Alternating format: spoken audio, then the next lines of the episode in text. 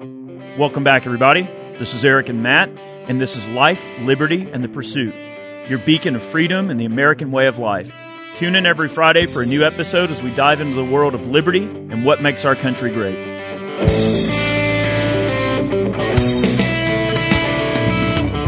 All right, guys, welcome back. This is another episode of Life, Liberty, and the Pursuit. I hope everybody has had a wonderful week. I'm Eric, and I've got Matt here with me. Hello. And, man, it has been a crazy year so far, and uh, we, we've been a little bit behind on podcasts, so I do apologize for the lack of frequency, but I promise we are trying to get in here and knock these out as much as possible for you guys. Uh, Matt, you've been pretty busy with the Jiu Jitsu Academy. Yeah, man. I mean, I know we haven't really been talking about it that much. We opened uh, back in October, and we've just been kind of growing the school. Um, and it's we're in full swing now. If you guys are curious, it's Alliance Jiu Jitsu in Roswell, Georgia. Um, come train with us, world class. We're we're 13 time world champions. We're the current world champions. Uh, we won the triple crown last year or this year, um, which means we won worlds, we won no gi worlds, and we won master worlds. So we won. We're the first affiliation to do to win all three uh, in one year. So, So you have some uh, some slots for new students available. yeah, yes, uh, we do. We have plenty of sp- uh, slots for new students, um, world class jujitsu, and come on down and give us a try. Right here in Roswell, Georgia. Roswell, Georgia, Atlanta, bjjroswell.com. Awesome. I'll have to come up there and visit you guys. I Yeah, to see dude. what it's all about. I know we talked about it before, man. You didn't know what it was about. We're gonna get you in there, and it's starting get to my become butt kicked. well, it's starting to become very popular. It was kind of like a little like grappling secret, and now you have um you have a lot of YouTube guys. I know uh, Glover just put his little short out, getting tossed around in jujitsu. Um, you know, Tim Kennedy, big big guy at MMA, jujitsu, Jocko. So all those guys are doing jujitsu. We've been we took it a step further. We opened a school.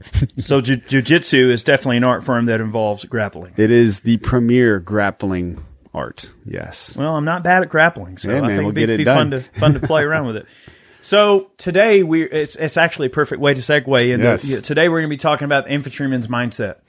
And this video may or this podcast rather may not exactly be about what you think it's about. You know that we're going to talk about some soldiering skills of course, but you know I, I think it's important for people to realize that anyone can adopt infantryman's mindset. And um, you know, infantry is a very unique job. It is a combat arms MOS in the military. MOS means military occupational specialty for those of you that don't know what that means. But uh, it, it is a, a job that involves direct combat with the enemy, and you are, you know, the ground forces. So we're just going to start out by I'm going to go to Wikipedia and just literally read the definition of what infantry is right off of Wikipedia, just to give you an idea um, for those of you that may not understand what it is. Infantry is a military specialization which engages in ground combat on foot. Infantry generally consists of light infantry, mountain infantry, motorized infantry, mechanized infantry, airborne infantry, air assault infantry, and marine infantry. That's a lot of infantries. In English, use of the term infantry began about the 1570s, describing soldiers who march and fight on foot. The word derives from Middle French uh, infantry, from older Italian. So basically, they're they're talking about you know how the word came to be, but that gives you the basic concept of what infantry is: ground soldiers, guys that fight on foot. But the thing about infantry, and and I guess it's important to mention in this podcast that Matt and I were both in the same infantry platoon. That's We served in Iraq together in a mortar platoon, uh, 05, 06, uh, which was interesting. Yeah, back in back in like the infancy of OIF. I Yeah. mean, we used to hear guys come back. Oh, I was in like OIF nine and OIF ten. I'm like, dang, it's still like it's still going because we were over there like OIF two or OIF three. Yeah. Um, it was a different world back then, man. It was, you know, when you, when you look at uh, rules of engagement and things like that, like the, the the ROE sort of molded and shifted, like as a result of things that like the first two or three years worth of dudes Yeah. did. And, and and and look, you know, I'm not going to say that there wasn't some terrible things that happened in that war and some things that shouldn't have happened in that war. But war is a scary situation and it's full of uncertainty and it's full of fog.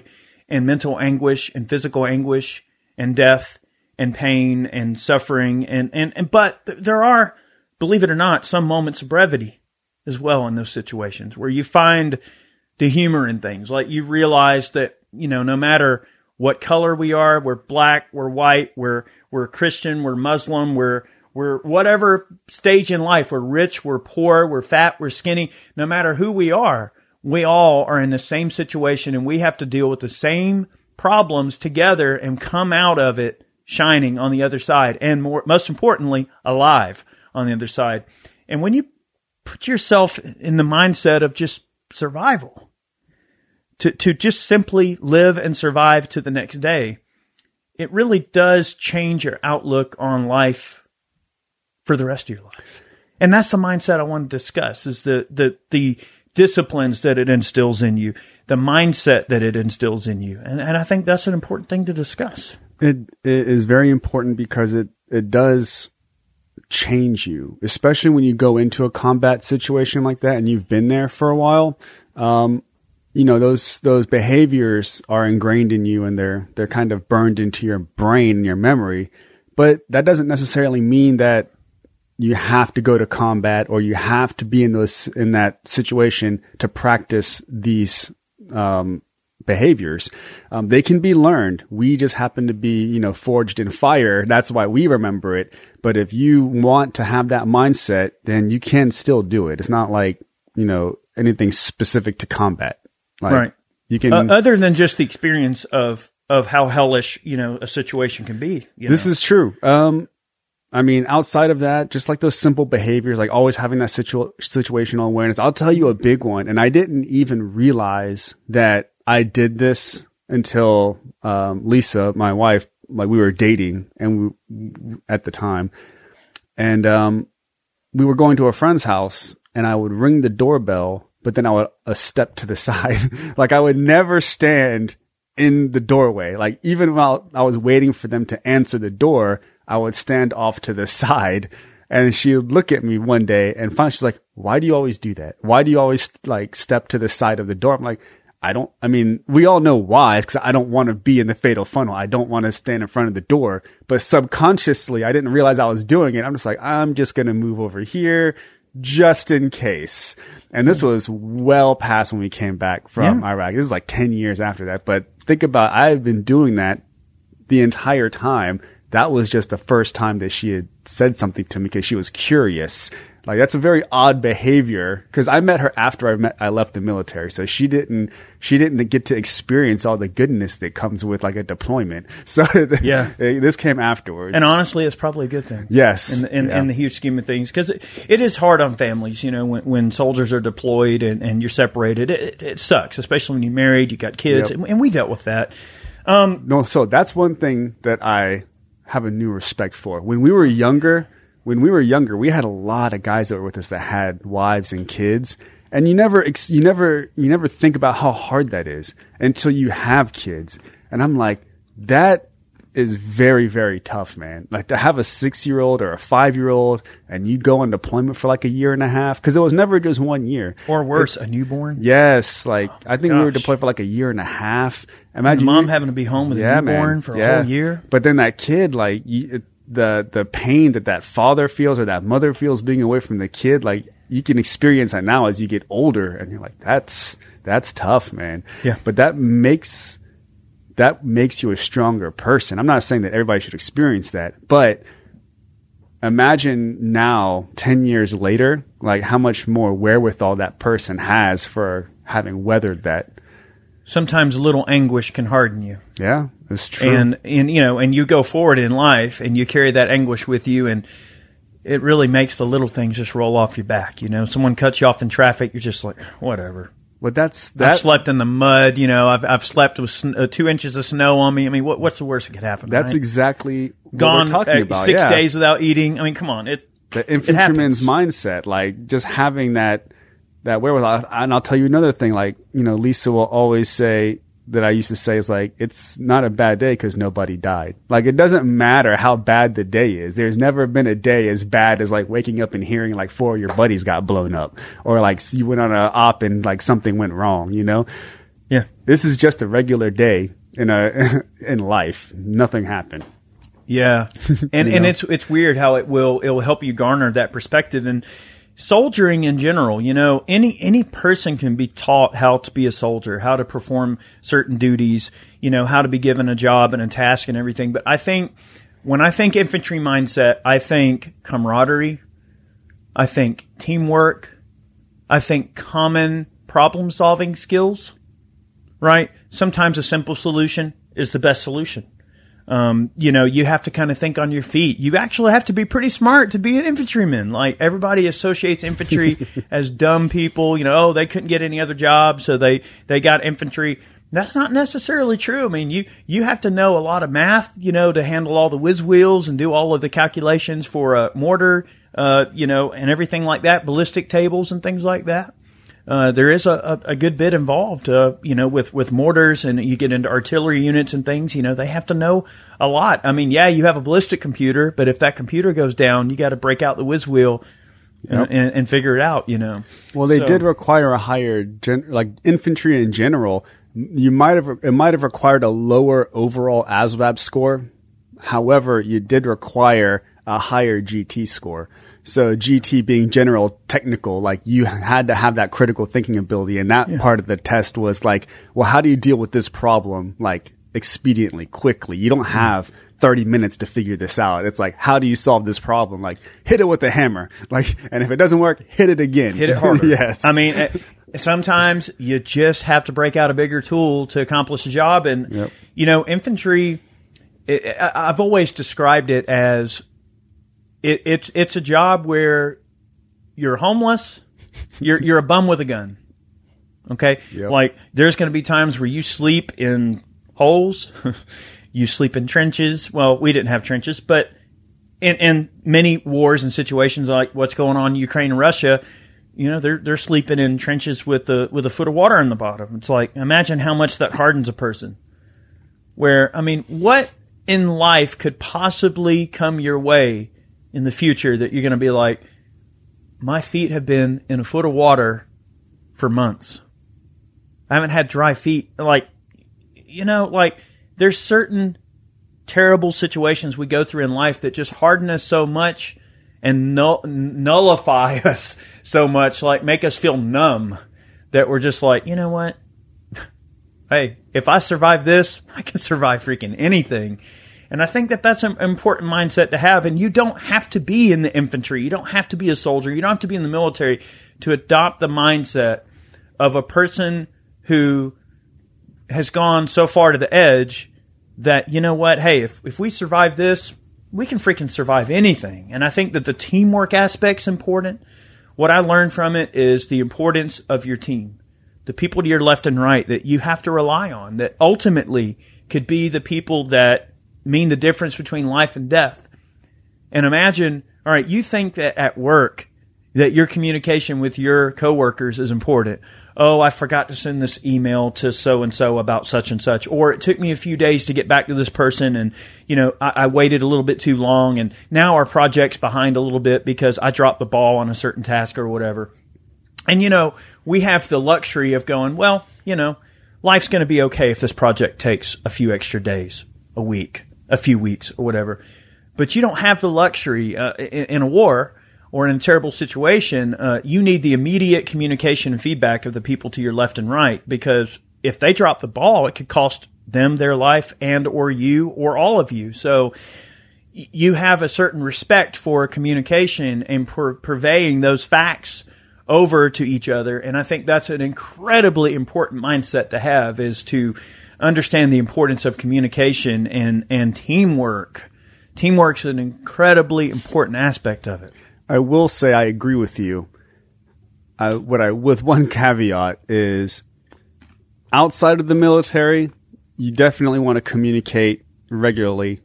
While being in the military, it might not be the best experience on learning how to communicate because the way that you communicate and that you're you you learn by watching your leadership. And the leadership when they communicate with you in the in the army at least in, in my experience is very short very concise very violent with brevity. Meaning it, it they will use three words to to correct you, and it, and hmm. it's not always nice, and it's very quick, and sometimes soldiers will take that out when they when they get out of the military. They'll utilize that same type of communication, whether it's with family or friends, because that's what they're used to. And it takes a little bit of time to kind of reel that back and say, hey, maybe I should not be as content because being in the military is a very condescending environment. Yeah. Everything is like talked down to you because it's a rank structure. So you can't take that same mentality into your workplace or into your family because people don't like to be talked to in a condescending manner. You don't want to treat the people you care about like property. Right. And like subordinates. But this is the way the military is by nature of it being a rank system. So if you can get past that, if you can release that part of your experience when you rejoin the civilian world, that's that's going to serve you well. Yeah. Now that's one benefit of have of learning the the mindset of an infantryman and not having not experiencing is you get to skip that whole deprogramming portion of being condescending and being an a-hole and you know that whole part. Sometimes being direct is good though. And, you know, in a combat situation or, or even a training environment, right? I mean, think about it. A lot of accidents happen in training. Uh, recruits are killed all the time in training. I mean, uh, the, training's dangerous, right? And the thing is, is that training brings out mistakes. You want mistakes to occur in training because that's what allows you to realize what your deficiencies are and go, okay, we need to fix this area, right? Um, I remember we were training in Germany and there was a blue on blue incident. Okay. Never Now we were shooting blanks. Of, co- of course, it's training, but um, do you take that to heart and go, "Oh my gosh, I just fragged my own dude"? Well, yeah, that's serious, right? But if we if we made that mistake in training, maybe we won't make that mistake in combat when it actually matters.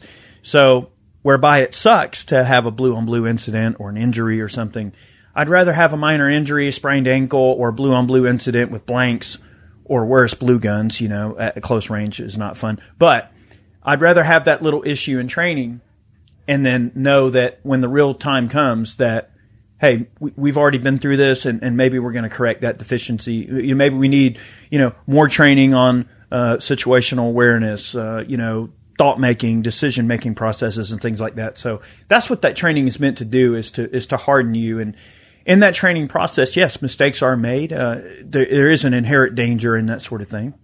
And I suppose the same could be said for, let's just say in the civilian world with, with firearms training. You know, firearms are, you know, dangerous tools that if used improperly can hurt you just like a hammer or a saw or a, a car, a truck or, or, or a motorcycle or whatever, or a boat. I mean, it, there's, there's lots of ways to get hurt.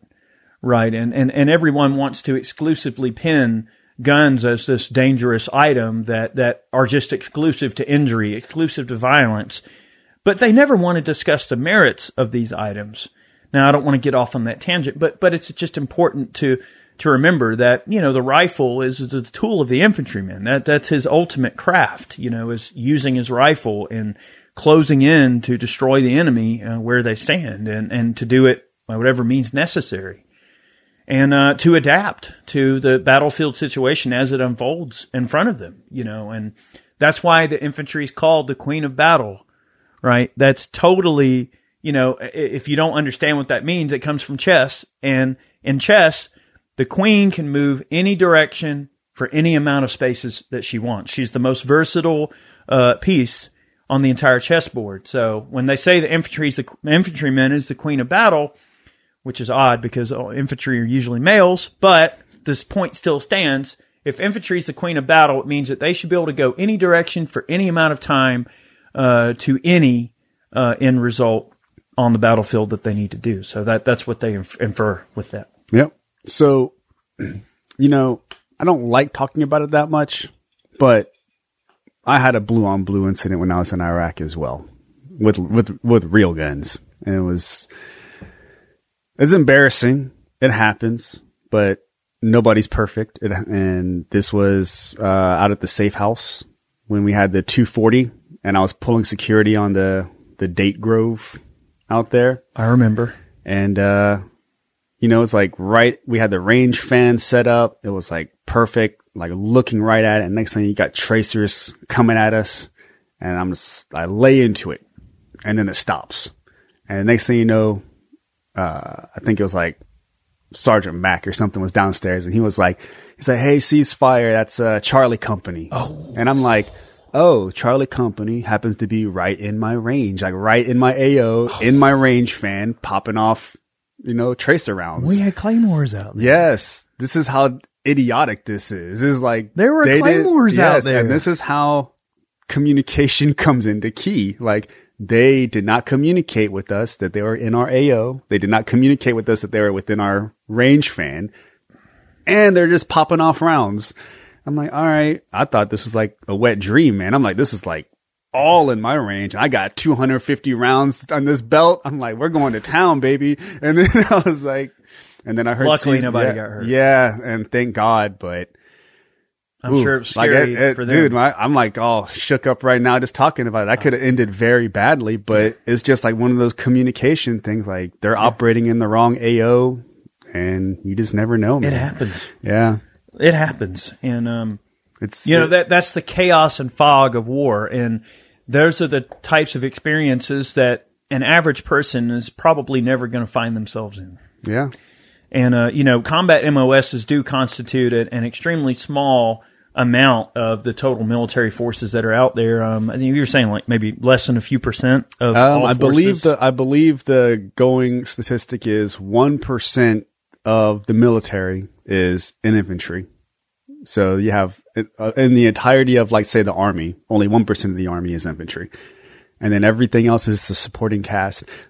However, you do have other combat MOSs. You have like artillery, you have the combat engineers, you have um, Tankers. tankers, um, scouts scouts, which i guess scouts, would- like the 19 they're usually Deltas. attached to infantry Yeah, yeah. platoons of course Um, you have like your FOs and stuff like that. Um, but again, that makes up a very small portion of the overall military. You know, it, it's important to to just kind of recognize that you know when when you look at the structure of an infantry unit, and then you look at just the structure of the military and all the support that is required uh, to keep an infantry uh, unit running. Okay, if you think about it, like the entire military is there to support ultimately the guy on the ground that has to go in and get the guy in the hole. I mean, that, that's the bottom line. It's like it all, it's a trickle down effect. Yeah. The Air Force can go in and drop a bunch of bombs and blow a place to hell, uh, or whatever. Um, a, a bunch of reconnaissance guys can sit on a hill with, with a glid and call in a, a specific airstrike to like one building and, oh, we think we blew them up. But at the end of the day, you don't know until a dude with a gun walks over there and, and gets within 10 feet and sees that the, the target's been eliminated. And that's what in- infantry is the eyes on the ground, the, the, the boots on the ground that physically goes in and, you know, sorts out this mess. And, um, and the whole military essentially supports that effort, right? You know, you've got to eat, you got to have fuel, you got to fix vehicles, you got to have your clothing cleaned. I mean, like, it's all these things. You got to take showers, you got to take a dump, you got to sleep somewhere. You know, there's all these logistics that go into keeping you alive, right? And, and I think that's an important mindset to have too, to realize that logistics win wars. I mean, like, if you look at any military blunder that is not directly related to combat, a lot of blunders can be chalked up to poor logistics, bad weather, right? Poor communications, right? Terrain. All of these things are important. And over time, again, that infantry mindset starts to come into play, right? What do you do now, right? After you've been in the military a while, or even if you just want to adopt the infantryman's mindset, you think about complacency. Uh, you know, hey, I'm not going to sit in the, uh, in the restaurant with my back to the door. That's a common thing, right? Uh, and that's not even necessarily in the infantryman's mindset. That's just a mindset of someone who's like, hey, I don't want to have my back to the door. Situational awareness. you Situational know? awareness, Yep. right? What do we consider when we're traveling, right? What route we take, right? Is the weather going to going to be good? Is it going to be bad? I mean, everyone does that. Hey, we're about to take a road trip. Uh, you know, well, we could leave Wednesday while it's piss and rain, or we could just wait till Thursday when the rain stops and leave Thursday. Well, we probably want to, you know, have the nicer weather if we can, if we can deal with it right. So we're always assessing these things, right? Hey, if it's raining outside, we grab our umbrella or rain gear or muck boots. Like we prepare for that situation, right? So that's really, you know, that's what it comes down to. It's just that mindset is one of looking to the future and understanding what's about to happen and preparing for that eventuality to the best of our abilities and communicating those eventualities to the people around us so that they can come out on the right side of the situation as well.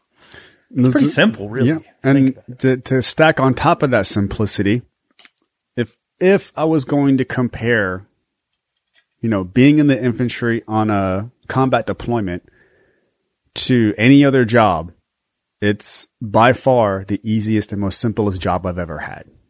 So, and uh, outside of being on like four day missions where you leave and you, you're gone for four days and you come back. Okay. So let's strip away all of the, the, suck. Yeah. Let's uh, strip this away and we'll go into it. So, okay. Yeah. Four days, no shower, limited food because you're, you know, running, you know, patrols or you're running convoys or you're on, um, you know, security, control traffic point. control points, doing your little, um, you know, traffic stops, you're stealing people's cars and stuff. Um, it happens. Walking through minefields. Yes. Uh, so strip that away. Strip away the fact that, you know, you're gone for four days, you come back and you get like 24 hours to like decompress and then you're back at it. All right. Um, when you do Like come back, yeah, when you do come back, you don't have to worry about your laundry.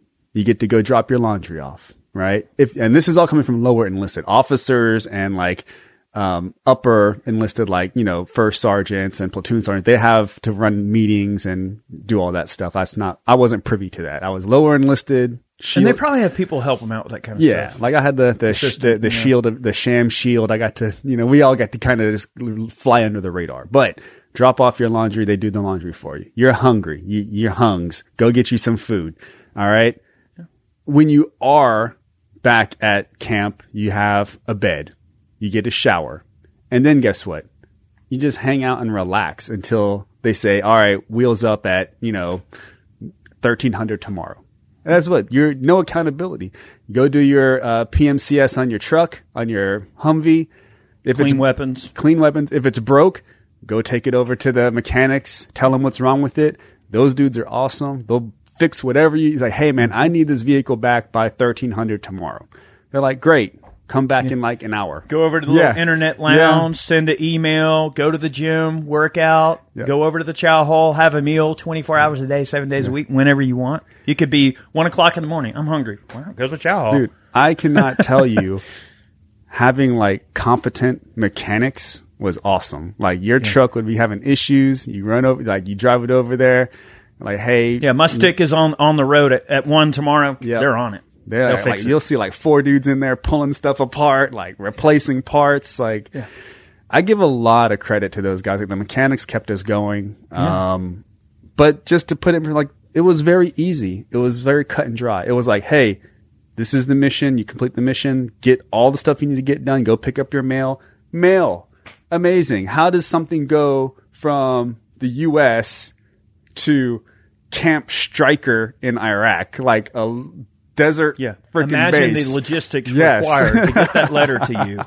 You That's know? crazy, man. Yeah, it is. Like- You know, and also another consideration in those in those types of environments and in that situation as well is that um, when you look at all of that, people today like there there are a lot of veterans that come out of the other side of of combat and their military service, and a lot of them have like a lot of extreme views, like oh well, civilians shouldn't own guns and you know, they want socialized everything, socialized medicine. And you always notice that that comes out of DC, like the DC environment, like the people in Virginia, like they all are more blue, more leftist, more socialist, more progressive, Democrat kind of, kind of vibe that you get out of them.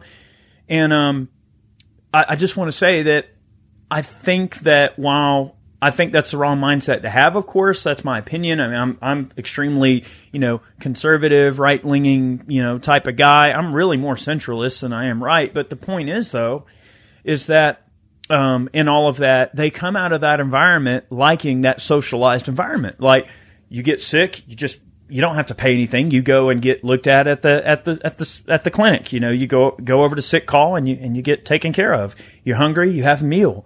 Uh, your clothes are wore out, you get clothes. Uh, you're out of ammo, you get ammo. I mean, like everything you need is taken care of. And when you're in that environment for 25 years or 20 years, or however long, you know, a long military career, and you get so conditioned to having everything provided for you, I can see why it would be tempting for people to come out of that environment and go, well, I'm actually a socialist and, and didn't realize I am because mm-hmm. I, I, like getting everything for free on the taxpayer's mm-hmm. dime. And it becomes this hierarchy of, well, I'm actually above the civilian. Eh, that's how mm-hmm. they feel. They think that they're above the civilian. They think that they deserve more than civilian. They think that the taxpayers should front all of their needs and that society should just take care of it because they are on this higher plane of existence. And I think there's a stark contrast in the difference between that mindset and the mindset of a person that can take that situation and go, wow, this was a bad situation. And hey, while like there's a war going on and we're over here in this combat zone, well, of course things have to be taken care of, but like I'm not going to expect society when I get home to, you know, offer me the exact same luxuries just in my everyday life because I experienced that treatment in the military. And I think there's just a, a disconnect there in the difference in the mindsets, you know? And, and the same goes for, for firearms ownership. There's a lot of people that come out of the military environment and they think, well, civilians shouldn't have guns and they end up being anti-gun, even though, you know, may, maybe many of them, uh, even served in combat MOSs and, and found themselves on the wrong side of a gun in many situations and then use firearms to protect themselves in combat, you know? And you would think like Matt and I came back from a situation we go, well, wow, guns are pretty dang important, right? Like, you know, I, I couldn't imagine going somewhere over there without having my freaking rifle. Right. You take that rifle to the latrine, you take the rifle to the shower. It don't matter where you're going, you're going to have that rifle. That Absol- rifle is your absolutely, companion. Absolutely, dude. Like I remember when, when we first came back, you felt naked without it. You were you would wake up freaking out. I still keep dude. a rifle in my yeah, truck. Dude. I carry a rifle everywhere I go. I'm not going anywhere without a rifle. Those first couple months when you come back and you wake up with cold sweats and you're like, I lost my rifle. Like I cannot find my rifle. You know, like you just like the dread. And that sucker you realize, is your wife. Yes. Like it is your companion. And I just cannot imagine how someone could come out of that environment and not go home and go, wow, like, you know, firearms good thing to have laying around. Like, you know, it's useful, right? Like, how could someone be anti-gun after coming out of a military environment where you just use guns for an entire year and a half deployment or year long deployment to defend yourself no. against people trying to kill you? How use. could you be use. that way? It's just, I don't understand the mindset. It's just doesn't ring in any form of logic with me. Well, a lot, and I say use with air quotes because lots of those guys are the pogues. Yes, they they or they were upper echelon. They had PSDs. You know, they got the photo op with the rifle, but their rifle was always clean. Their their their uniforms, no dirt on it. Our uniforms like blood and ripped and all nasty. But you are absolutely right. The military is a socialized enigma because while it does provide, you know, protection and jobs, it's a socialist environment. Like everything is provided to you. Yeah, but it's a socialist environment that comes out of logistics and necessity. It is. However, that's why everyone's got a job so that everyone is working towards a common goal. Like the idea of a socialist environment, if you consider the military to be a socialist environment, which oh, it really is. is. Yes, it is. Right? The reason it works though is because everyone is working towards a common goal. Hey, our goal was to win the war. Well, obviously the mechanic's going to fix my vehicle. The mm-hmm. cook's going to feed me. Uh, the, the, the medic is going to fix me if I'm hurt, like, et cetera, et cetera, because I'm putting my butt on the line to go out there and get shot at so they don't have to get shot at. So it's like we're all working towards a common goal. So here's the way. That the reason I, it doesn't work in society is because people don't give a crap about each other's goals. Well, it just becomes end, about mooching off of uh, of people, and not necessarily because we actually want to accomplish something as a cohesive unit. And that's the difference in the mindset. I would say that that that as well as it works in the military because there's a rank structure. So there's a hierarchy. The reason that socialism doesn't work and it never will work outside of something with a hierarchy and rank structure, which socialism is designed to negate. It's supposed to be everybody is equal, right? Everybody is on the same level. So you can't technically have that without a, with a rank structure. It's not supposed to work. So the reason that it, it the reason that you mentioned those guys out in Virginia and DC, they're they're like, "Oh, you're a civilian." That's exactly why it doesn't work because they look at it like they're better than you. There's always going to be They're your ruler. there there has to be in a socialist and even I say communist environment, there's it's not supposed to be a point where you have those that are above, like oligarchs. But it always happens. There's always people that are above you, that look down on you, that have more than you. And that's what causes everything to unravel. Yeah. Yeah. I didn't want to get on that tangent in this particular podcast, but I think it's important to mention that, you know, there are a lot of people that come out of the other side of, of a military environment that have that mindset. And I personally have never been able to understand it or make any sense of it or rationalize it in any way. Um, I'm just the kind of guy that, you know, I grew up in the South. I grew up, you know, in the outdoors, hunting, fishing. I grew up with guns my whole life. So for me, firearms were just a natural part of existing in the South as a young man. And, um, you know, the military, obviously, you get to play with some cool guns. And, you know, maybe when you're young, uh, maybe that's all you think about. Like, hey, I'm going to go see some adventure. I'm going to go do something crazy and, you know, go do this. And you may not necessarily think about the, let's just say geopolitical ramifications or the moral or, or, or, or logical ramifications. I mean, like when you're 19, 20 years old, uh, you know, look, later in life, you look back and you go, wow, we did some dumb things when we were young. And, you know, volunteering to, to, to, to go take part in a, in a war, you know, it's probably a pretty crazy decision for some, you know, maybe later in life they look at it, but I tend to look at it like, Hey, it was just, it was what we all felt was the right thing to do at the time. It was what was all in our hearts at the time. And, um, and you know what? I learned something from it, right? I learned teamwork. I learned camaraderie. I, I learned, you know, some good survival techniques. I learned how to kind of harden up and, and, you know, realize that, you know, look, life isn't fair. You're not always going to be comfortable. You're not always going to be secure. You're not always going to feel secure. Sometimes you're going to be in danger. Sometimes you might have to kill somebody that's trying to hurt you. And, you know, uh, overall, you kind of receive that as sort of a baptism, if you will. It's like, well, you know what? Um, my life hasn't been too difficult up till now, but, but now, boy, things are feeling pretty difficult. And, and you get, a little bit of a wake up call to what reality really is. And, and I think that that experience can be a positive thing for some if they receive it in the correct way and take it as, as, as a teaching. I know earlier we were discussing that the infantry mindset is, is almost like akin to Bushido.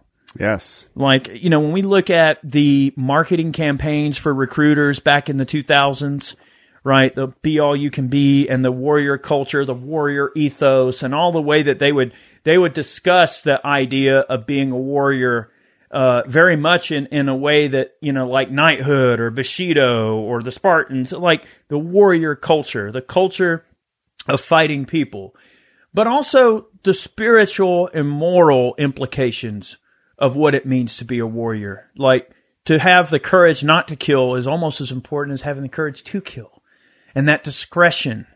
You know what I mean? It, it's it's an art form, you know, and and you know when you think about Bushido, you know it's it's the same concept. You know, the samurai, you know, they they were they were very very methodical in the way they trained themselves.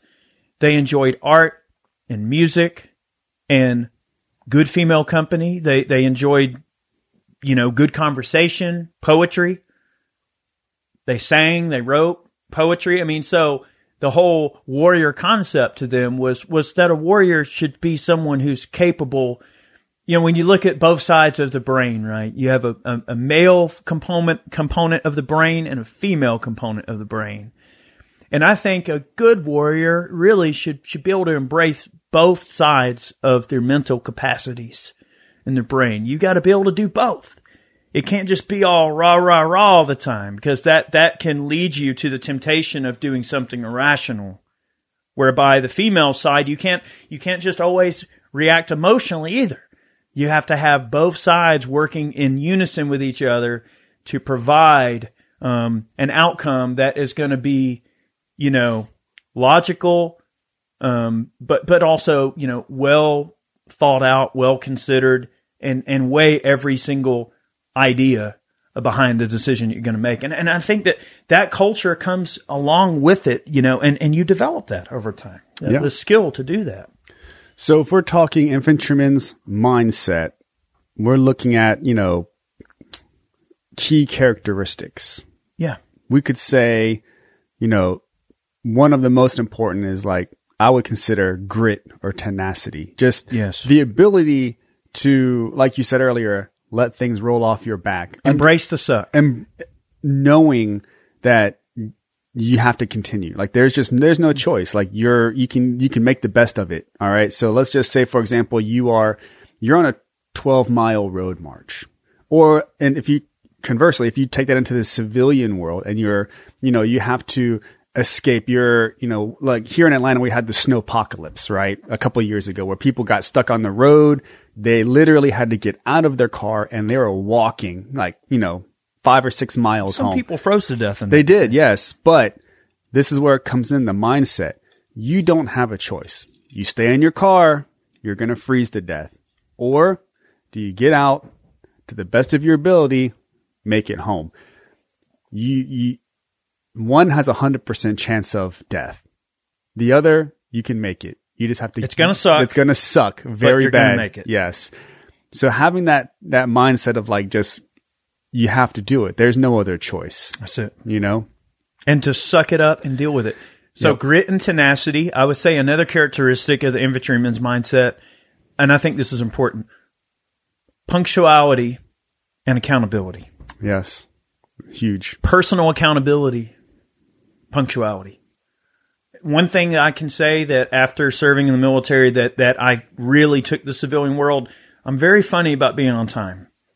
If I make an appointment with someone, I'm going to be there 20 minutes early because I'm going to factor in getting stopped by the train or I'm going to factor in getting pulled over by the cops. I'm going to factor in every eventuality so that I can ensure that if the appointment is to be late and not on time, it's not because of me. Yep. I mean, that's just the bottom line. Punctuality is super important. Everything works on a time schedule in the military. Time is of the essence. Yep. And if you miss movement, you're done. Like if they say, "Hey, we're pulling out at this time," we're not waiting for you. Like this is just the way it is. We cannot And you're going to stop be this. in a ton of trouble. yeah, that too. But you you're not you're not going to delay the entire mission because, you know, we're just going to leave you. We'll pick you up on when we come back. Another tenet would be accountability. I mean, again, we talked about personal accountability, but the military has many ways of holding you accountable. Believe me. If you're not personally accountable, they will ensure that you are accountable. You'll get Article 15. You'll get slapped with all kinds of crap, extra duty. If you screw up, they're going to hold you accountable 110%. Dude, I've been hazed so many times. It's ridiculous. I mean, it, and it is, it is what it is. I, I don't know if they still do it now, but back then Blood it was, rank. it was like, well, I mean, just like hazing, meaning like, yeah, you're late for formation. You get smoked for like two hours. You're like, it, like that type of hazing. Like, yes, it's, it is holding you accountable. I'll tell you what, it does work because nobody wants to be smoked after, you know, after hours no. multiple times. Um, Lose that rifle one time watch what Oh happens. God, yeah, no. So I mean, and, so we have grit, tenacity, punctuality, accountability. Um, you know, situational awareness obviously is a huge one. Yeah. understanding, you know, your surroundings, looking around, making sure that you know you're in a safe space, and almost like you're preparing for the worst, but more than likely it's not going to happen. But understanding like what those outcomes could be. With the situational awareness, uh, you know, again, I'd go back to that whole restaurant idea. You know, hey, you don't want to have your back to the door at a restaurant. That's simple situational awareness in in play right there. All right, what if you're on the road uh, driving or whatever, and um, you know, you can make a decision. Hey, you're on a four lane road or something. Well, maybe I'll have the situational awareness to realize that there's a lot of traffic in these few lanes I've noticed the last few miles. Well, maybe I'll just switch to a lane that has less traffic What if someone blows a tire? I don't want them swerving over and hitting me. Or what if I need to escape the road quickly and get off on the shoulder? Or what if I need to escape the highway quickly? So I think about that. I'm always close to the exit lane in case I need to make a quick exit. So again, those little tiny, uh, minuscule things may not matter, but they add up in totality to where it's like, wow, like you're actually pretty well prepared, you know? Uh, I'll admit that before I was ever in the military, I never carried a med kit in my car or or road flares and, and, and car repair stuff and tools. You know, I was never always well prepared, you know. But over time you realize like, you know, hey, it's kind of a nice thing to have laying around. That's just general preparedness. You know, that's seeing the path in front of you.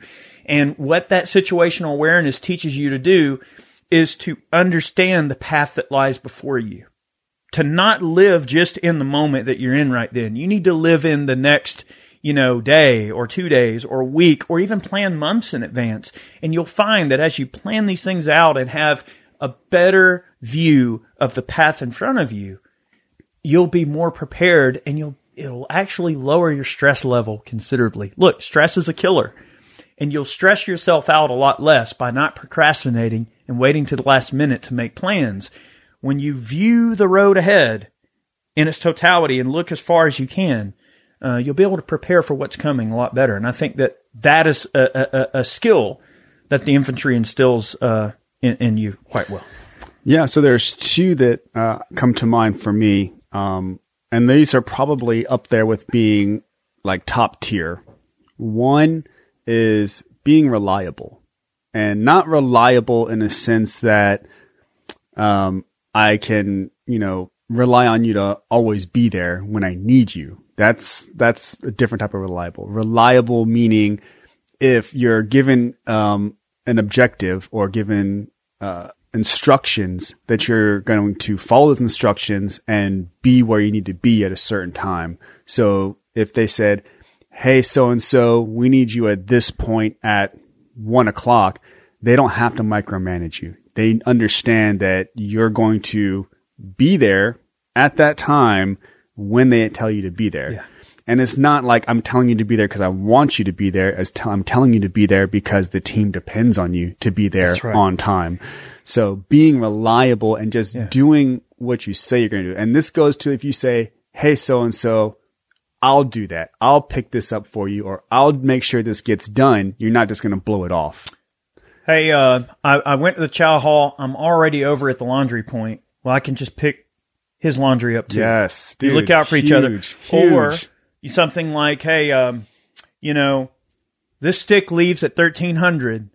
That doesn't mean at 1300 I'm showing up with my pants down, scratching my butt, starting to load the gear. That means that headspace and timing on that 50 cals ready to go. It means the, the, the newest codes for the radios is programmed and ready to go. And we've already mm-hmm. done commo checks. We've already done our basic, uh, checks on our vehicles, checked our air pressure and our oil and all our bull crap, make sure the air filter's clean. All that crap is done. Yep. And that vehicle is turned on running, full of fuel, and ready to roll at 1300. And to know that the people you're left and right, that you don't have to go, well, hey, did you fuel up the vehicle? Did you do this? Did you do that? It's just known that it's a well-oiled machine and that this, this machine's ready to go. And, and that goes back to being like having that camaraderie because in those instances, usually everybody's hanging out together. So like the, the, the drivers, all four or five drivers would be getting ready at the same time, even though they didn't have to be. You, everybody yeah. could decide to do their own thing and wait till and the last. You know minute. how much time it takes. After yeah. a while, you kind of go, "Hey, it's about time we get yep. rolling," and we all kind of get up and do our thing. Yeah. And then everybody's kind of hanging out. You're mounting your your guns together. You're mm-hmm. checking your fluids, all that stuff. Yeah, you're, and if you get done, you help everybody else. Yes, you know? like, it, and that brings back memories, man. Because every it's like everybody's one big team or family because you're all helping each other. You're like, oh man, I need this, and you go and steal it from somebody else. Like this, you oh, steal, oh, yeah. you steal it together. Like, yeah. Like, hey, you go down to the motor pool and, and acquire something. Oh man, let me tell you. And, and, well, okay, here's another tenet of of the infantryman's mindset: resourcefulness. Yes, resourceful. How to be resourceful. It will teach you to acquire things as you need them, and and and to overlook the. Uh, the moral ramifications of taking something that doesn't belong to you because well in that environment everything belongs to everybody so Exactly. doesn't that, matter. that that door doesn't belong to you. That belongs to the army, and Yeah. I need that door, and I'm putting it. And on I need it more than you, so I'm just gonna like, I have it. somewhere to go, so I need this. And trust me, guys, happens all the time. Those doors come right off. Like they're just, know, they're just it- sitting on hinges. I think that I think infantrymen also tend to value good relationships with, with each other a lot more than maybe some of the other areas of the military. And one great example is our platoon sergeant. Okay, I'm not going to say his name because I don't want to blast him out or anything like that, but you know who I'm talking about. And uh, so I was his gunner. So you know, of course, like I have to hear it all, you know. And and if if he complains about other soldiers in the platoon, I have to hear it. It's like I hear everything because I'm I'm near the top. Like I'm near. I'm, he's the boss. So it's like if you work under directly under the boss, you're going to hear all the bullcrap about all the other other people in the company. Like if you're in the civilian world, same thing in the military. You're going to hear an earful. But sometimes riding with the boss is a good thing because he's the kind of guy that will will think about it. The boss knows the boss at the chow hall, right? The the the the, the platoon sergeant that handles the chow hall. So of course he's going to be able be able to go in there and uh, let's just say carefully acquire uh, anything that we might need for our stick that day. So of course we always had a cooler full of Red Bull and Gatorade and all kind of good drinks and plenty of water. And of course, you know he would he would always get the uh, the good meals for us, the Jimmy Deans. Yeah. Instead of the MREs, we had fresh Jimmy Deans that had like fresh made sandwiches and chips. And believe me, when when you're out on a stick, there's nothing more refreshing than a fresh sandwich over Yep. that damn MRE. yep. So, relationships, understanding the importance of keeping your friends close and understanding, hey, you scratch my back, I scratch yours. And that's another form of that resourcefulness. Like you help each other and use each other's resources in ways that, you know, you, you scratch your buddy's back, he scratches yours. It teaches you to understand the logistics of brohood, right? What do we do with the Italians? Yes. Yeah. What do we do with the Italians? Yeah, we would trade with them. Yes, we did. What did we trade with the Italians? Well, I guess it's past the statute of limitations. It's past now. the statute. Just, We just, say, just say what it was. We would we would trade uniforms for wine and liquor. Yep. Yes. we would like uniforms, patches, Mm-hmm. whatever. Like they had liquor and wine because I don't know how they did it. We didn't. We wanted it. We got it. Look, it's simple brotherhood. That's another tenet of it. Brotherhood. Because, you know, I don't speak Italian. They speak enough English to communicate with us because, you know, the Italians are probably a hell of a lot smarter than we are. You know, they, they, the Japanese soldiers we ran into could speak English. It's like, what's wrong with us? Like, we don't speak other languages. We're rednecks, you know, but we take care of each other. I did feel You always them, take though. care of each other. the Japanese soldiers in the black in those like black fox vehicles. Like they, for some reason they kept their vehicles painted black in the middle of the desert. I had to feel bad. For That had to be a hot that shit was hot. but they had AC in those things, which back back in 05 was, you Yeah. know, not very many of, of our Humvees had AC. None of them. I think one of them had AC and it didn't work. It wasn't as common Yeah. in 05 as it, as it was later. But the point is, though, is that you look out for each other, and there's this universal brotherhood that applies to it. You know, I could talk to a soldier from Japan, I could talk to a soldier from Italy, I could talk to a soldier from Bulgaria, anywhere. We'd and any of them I ran into, you could all relate somehow to each other, even if you didn't speak the same language, just because you were all in the same environment together and all dealing with the same bullcrap together. And that, in of itself, is a tenet Hmm. of infantry mindset. Yeah, You'd switch guns with them. You're like, oh, hey, let me see yours. I'll let you see mine. You're like sitting there like, oh, this is kind of weird. Give Mm-hmm. The my back." Japanese always had some weird rifles, and I noticed too that the Japanese were very, they were very reserved. That's They just never part of really wanted to talk that Yeah. much. And, and if I, hey, can I check out your rifle? They're, oh no, we can't do that. It's Mm-hmm. like they're just so regimented, and I respect that about them. I respect the fact that they're very disciplined people. Mm-hmm. They always had well kept uniforms, really clean vehicles, clean rifles, and they were always very professional eh, to a fault, mm-hmm. almost to a fault. I forget which country it was. It was on gate duty. It was. It was. It wasn't. It was a specific country that would always be on the outer gates. So like the U.S. would be on the inner gates, But then the outer gate, going like the last gate to get out, it was always uh, another country, but I forgot what it was. I want to say it was like a European country. I can't remember. Was it the Czechs? It might might have been. It, their uniforms were like it almost looked like a first generation like multicam. It was like light brown, brown, green. I don't recall. Yeah. it's been for. It feels It's like been a, a lifetime while, ago. man. But Yeah, I. I just remember it was like a European country. Well, I'm glad that in this podcast, you know, we were able to reminisce a little bit mm-hmm. about some of our experiences, and, and, and maybe this will provide some context to what we're trying to accomplish in in today's podcast to discuss the infantryman's men's mindset. I got You- one more. You don't have to be in the military. Of course, we're going to go go more, but I just want to kind of you know cap that to say that you don't have to be in the military to still be of um, of a great mindset that can that can take you a lot more places than you, than you might think. Yep. So And what's another I- ten? I agree. Well, and I'm the- sure there's ones that we're missing. We're here. missing, but these are the ones that, that stick out to me as to like what makes a good mindset, even like in the military, especially. But if you take these um, characteristics and and practice them outside of the military, it's going to serve you the same. I agree. And the last one that I have is um, just being the best, meaning it's almost like a culture of not rivalry, but you always want to be the best at whatever it is that you're doing. And it's almost like it's ingrained in you. So if you're, hey, um, so for example, like, yes, we were in a mortar platoon, but we weren't necessarily doing mortar. Like the way the infantry is set up is you have like 11 Bravos and 11 Charlies.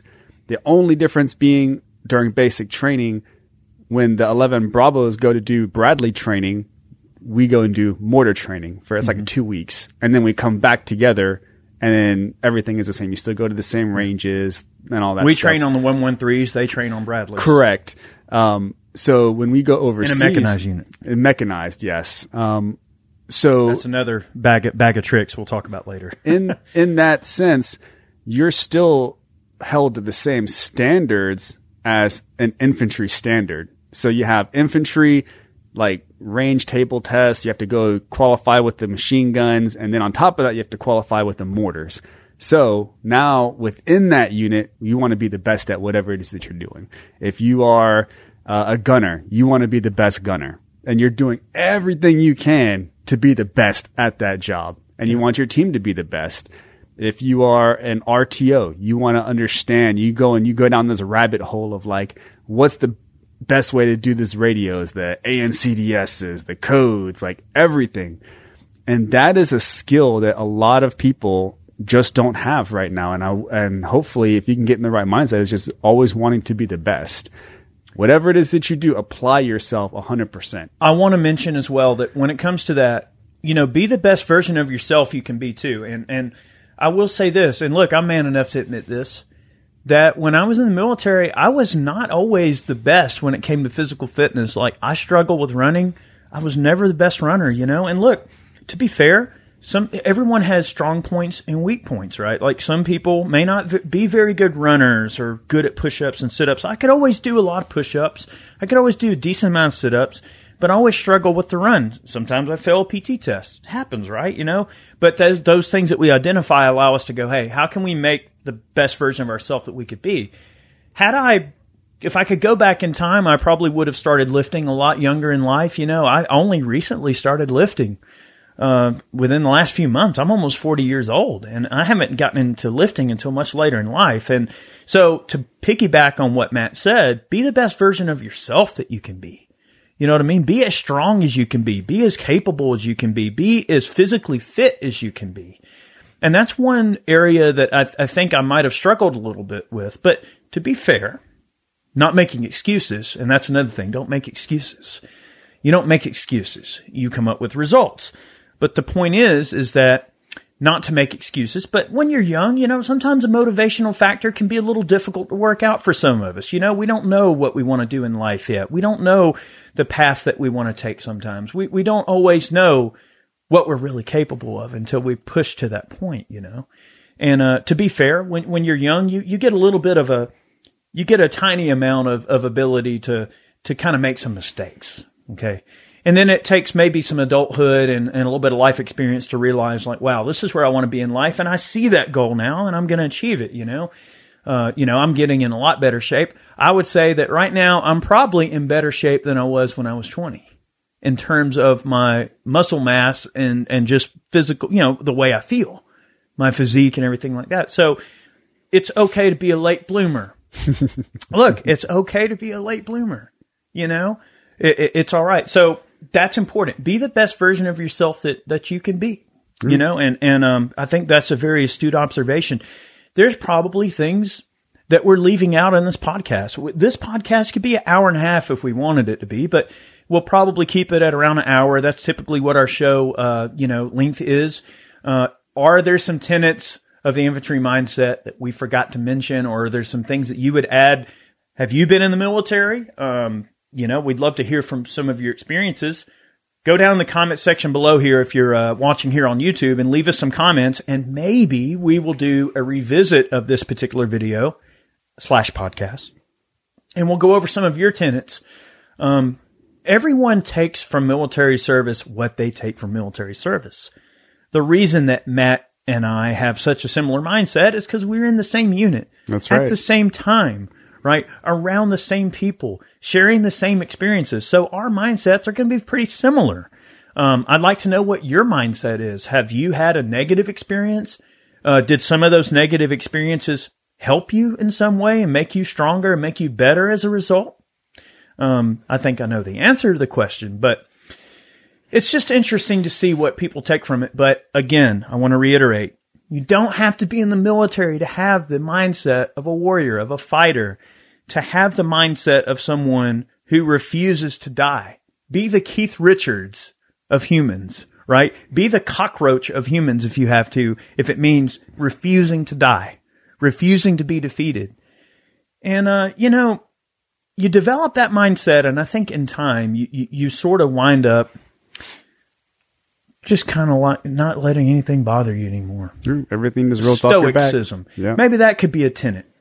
Sometimes you just got to be stoic and just understand that there are things out of your control.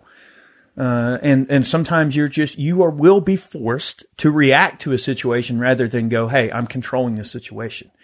If I'm going to the park and having a picnic with my family, well, I'm to grab my basket and blanket and all my food and I'm to roll the blanket out I'm controlling the situation. Like, as long as the weather's good, we're having a picnic. Like, I know that. That doesn't require stoicism. But sometimes in life, you have to realize that there are situations that are out of your control. Yep. And you have to react to the situation instead. Wow. This has been a great. Po- this yeah, is such a great it. podcast to break the ice after being off off for a while. Yeah, man, we've been super busy. I think this was probably one of the the easiest ways for us to get back into oh, it. Yeah, yeah, of course. And I think it's it's very relevant to to what's going on right now.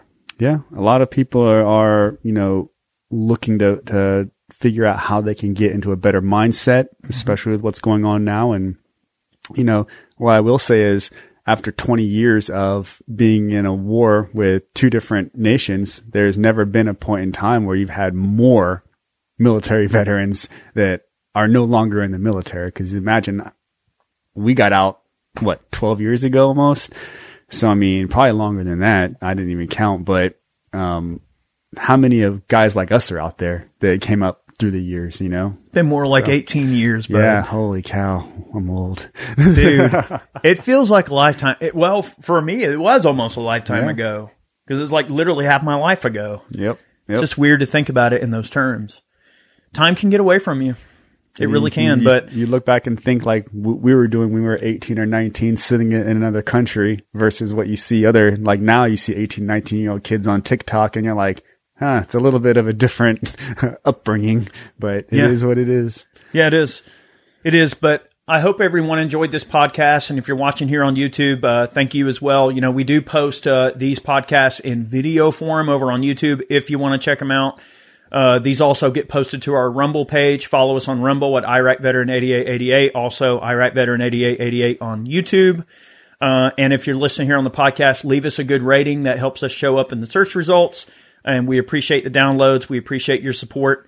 Um, and also, the, absolutely, if you are in uh, the area here in Georgia, make sure you check out his Jiu Jitsu Academy. What's that website one more It's, time? Uh, alliancebjjroswell.com. Awesome. Yep. Come I- try us out. I think we need to come up there and shoot a video and, and, and you know, Let's do it. show off the school a little bit. That'd yeah, be man. fun. It looks great. It's really yeah, cool. man. I, dude, and, and plus, again, all right, because I know you and I know how you are, and because we've known each other so long, I know it's legit. I don't Yeah. even have to see it. if he says it's legit, again, it goes back to that reliability thing. Like I know he's a reliable person. Like if if he tells me it's legit, that's legit. I know.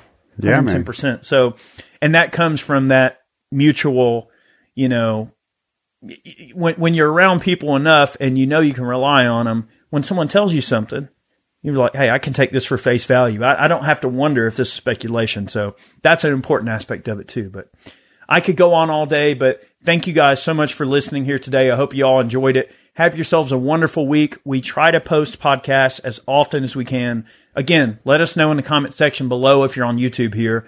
Uh, what are some of the tenets of uh, infantry mindset that we might have forgot about? And maybe we will revisit this and share some of your stories uh, in a future podcast. But thank you so very much for tuning in and for watching here today. Many more on the way, and we will see you soon. And check out that Jiu Jitsu Academy. Get yourself in training. That's sure. right. Bye, everybody. Thanks for listening to Life, Liberty, and Pursuit. If you enjoyed the show, be sure to subscribe on Apple Podcasts, Spotify, and anywhere else podcasts are found. Be sure to leave us a five star review. We'd really appreciate that. You can support us over on Ballistic Ink by picking yourself up some merch. And remember, guys, dangerous freedom. Have a good one.